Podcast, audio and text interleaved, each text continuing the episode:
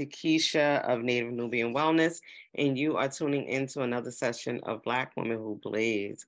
Today, I have another featured guest, a sister that's not too far from me. She's on the East Coast, I believe, out of Massachusetts. She'll get into her, um, you know, specific location uh, when she starts to tell us about herself. But uh, today, I'm with Kizzy Keys and she is the founder of High Thirst Cannabis Drinks. Thank you, Kizzy, for joining me today and agreeing to, you know, let me dive into a little bit of what you do in the space and what the climate and things are in your area. Okay, great. Thank you. Appreciate it. yes, yes, yes. So, you know, I found you on LinkedIn. I think that's where we originally connected.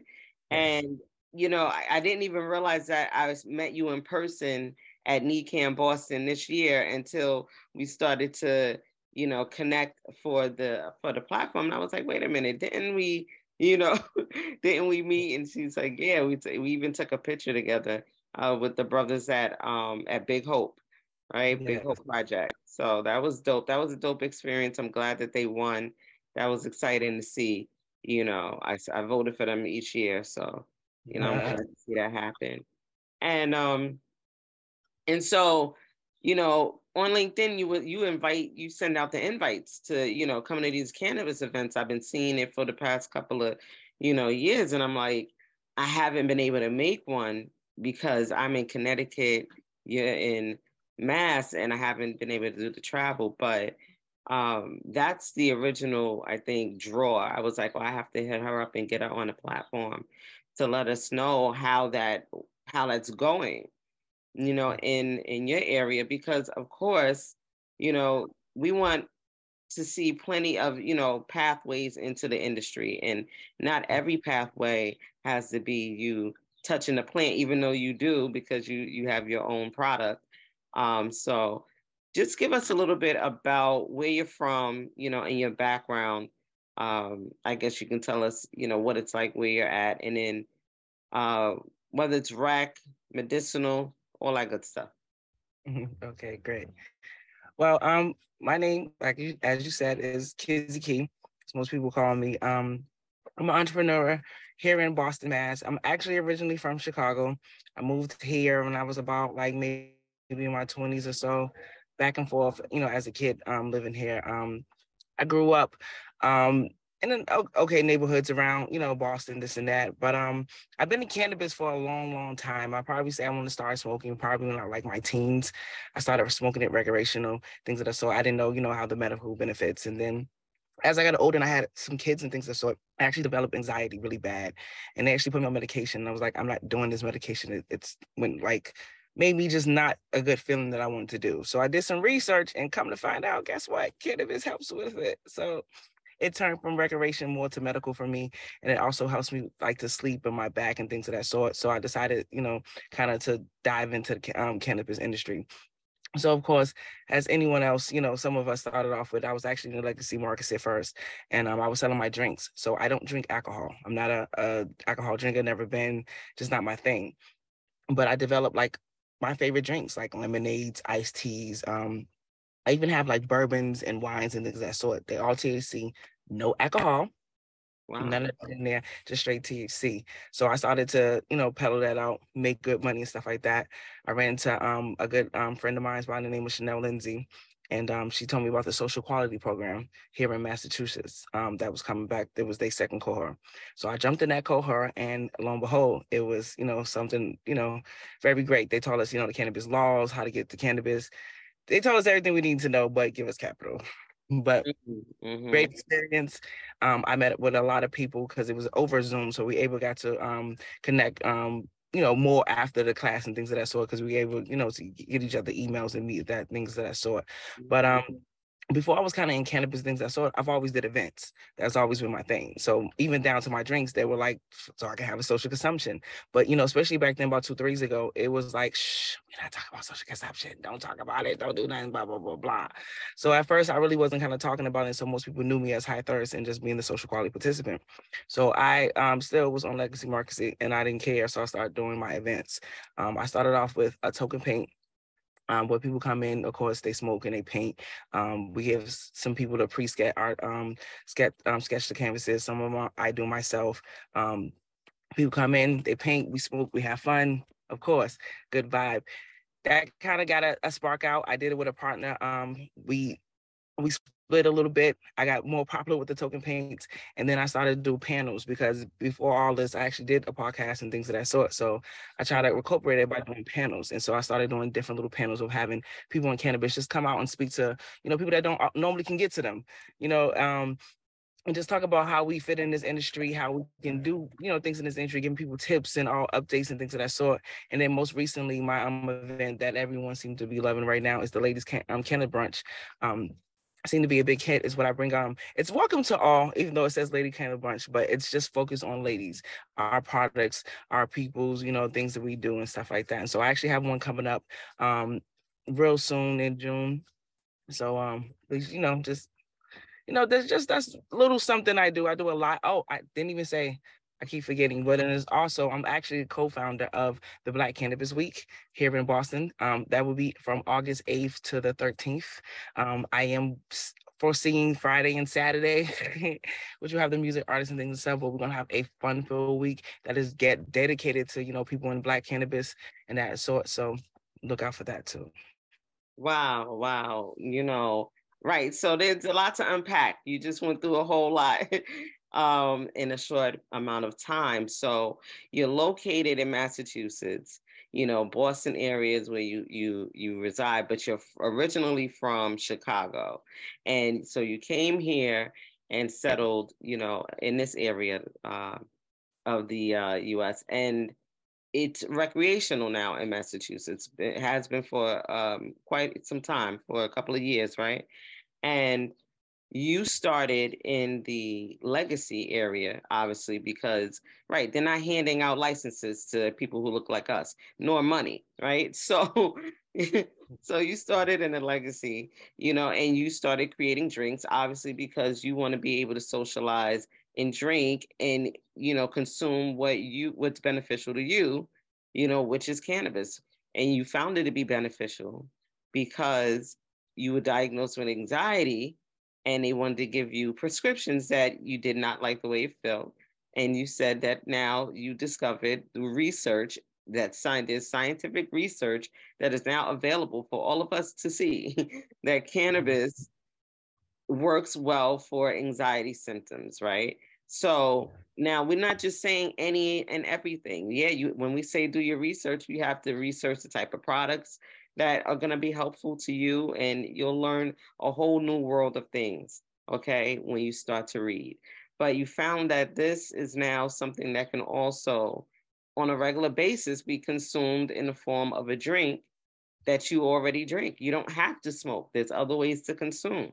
And so you created drinks. So you say you create lemonades iced teas but you even created now how innovative is that a wine that is pure THC, no alcohol, alcohol. and bourbon.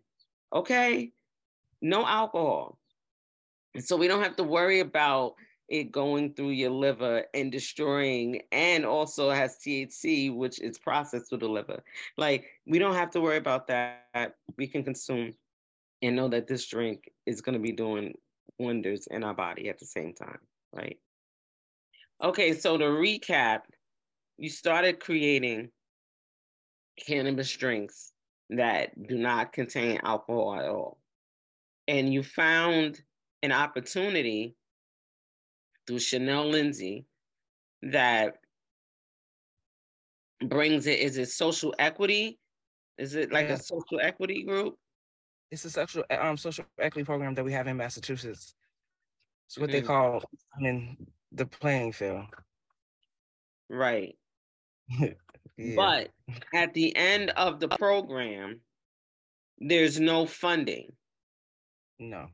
So there's education, little some resources as far as networking. They'll link you to some of the organizations that can help with what business plans and things like that. But yeah. there's no funding. So you had to continue to grow your your your funds for this project in the legacy space. And you started to do events. You've always been an event planner. So you started to do paint token paints. Yes. Okay. Token paints. And so did you trademark that? Because I remember mentioning like that was it became well, I trademark, but it's that trademark is worth nothing right now because they said that I need to change the name because the word token is more like of like smoking. And here the cannabis laws in Massachusetts are very, very strict. They're like beyond the worst of strict. So certain words you just cannot use. So they felt the word token needed to be taken out because they feel as though that is inviting people to come and smoke marijuana. Yeah. That's the things they do that they hear. I like confusing because if you said sip and paint, you're inviting people to come and sip alcohol. That's legal though. That's legal. Right, but so paint and elevate. Right, right, right. So, but you said that cannabis is legal in the state of Massachusetts for 21 and over, yes. like alcohol. But because of the federal prohibition, that's why they won't let you trademark it. No, I have it trademark. I can't use it. So they let me trademark it. They let me spend and waste my money on it. I've been using it for almost the past last two years. It wow. just came up that it, this year that when it got so kind of got kind of big. So they decided that I cannot use that name, that I should be using like paint and elevate. So yeah, even though I, I have a trademark. That oh right, okay, so it is trademark, but you're not able to use it to advertise the event. No. Hmm. Mm, mm, mm. Just the little things, the minor things they do just to stop you. Right. And then other people doing it in other states.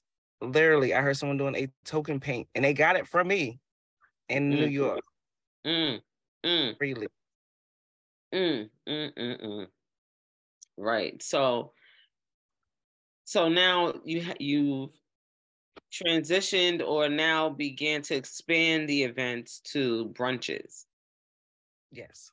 And these brunches you provide education you know you bring in industry professionals and they talk about different topics specific to women or it's just topics about the industry topics about the industry i try to um you know give the experience most of these events i was having anyway are mostly women based so mm-hmm. I thought it was like more important for us to have it. So all my brunches are not always ladies brunches, but those seem to be the biggest ones because ladies come out and support the most. So um, but I also thought it was just important just to shadow us because sometimes we you know we get you know look behind and things of that sort. So I thought and it'd be a good idea to show some kick ass women, you know, on my panel talking about you know their industry how they kick butt in here. So I just thought that would be a good idea, different feel of just having all ladies on the panel. So they necessarily like, you know, they just talking about the industry. So but mm-hmm. I had one one we had like all women and then we had one man.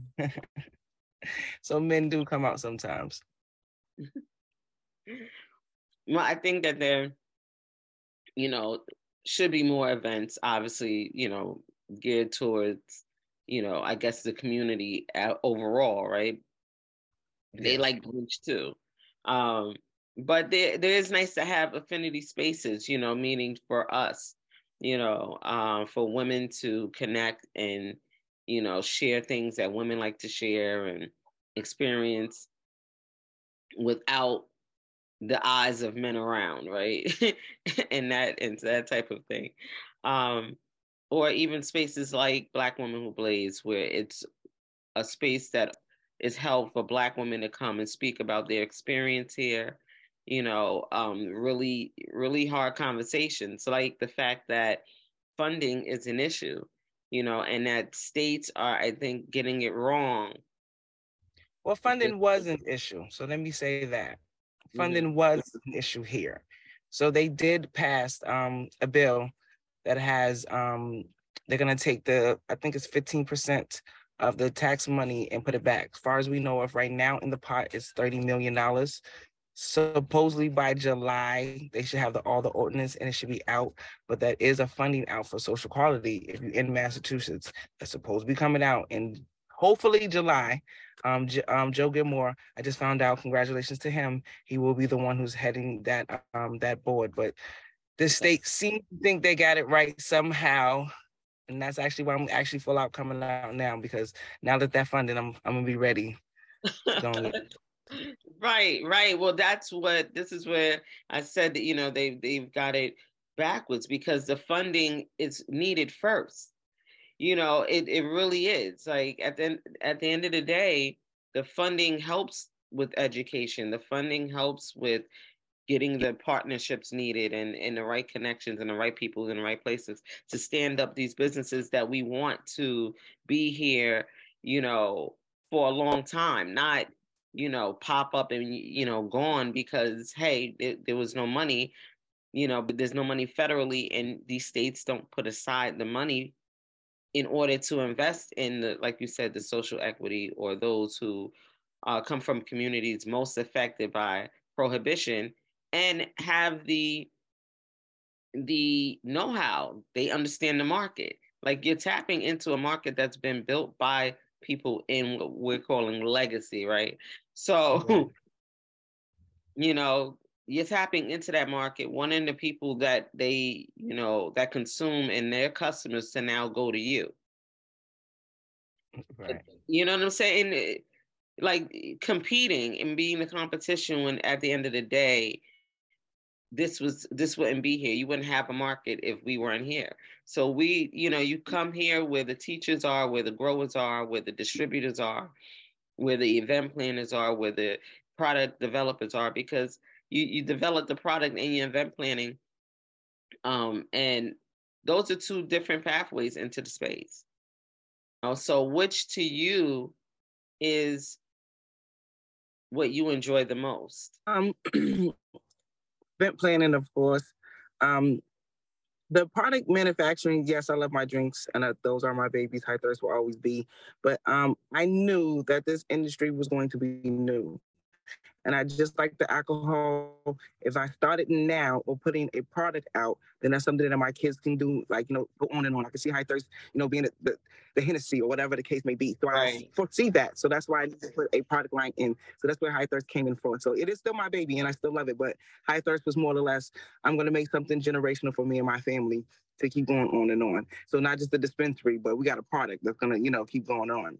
But the event planning for me has always been because I've always did event planning from even when I wasn't in cannabis, I did um, you know, open mic nights for music artists and things that I thought um I used to plan all the kids' parties and my mother be like, you spend all this money. Actually, I did, and I just enjoyed doing it. But I enjoy it also too because I feel like, you know, when people have so much fun, you get the networking, that people get the educational. I love it when I um and I just did one of my brunches. Uh, um, an older lady, she was like in her 84. She came out to the brunch, and I was kind of shocked. And she was like, you know, I'm just, I'm kind of new to cannabis, and I love it because you know it's helping my body, and it's just like the warm feeling of knowing that you educate educated someone else, and you know, getting it out there to our people and things of that sort. So, event planners, it, it's it's the one that give me the most headache, but right. I love it the most.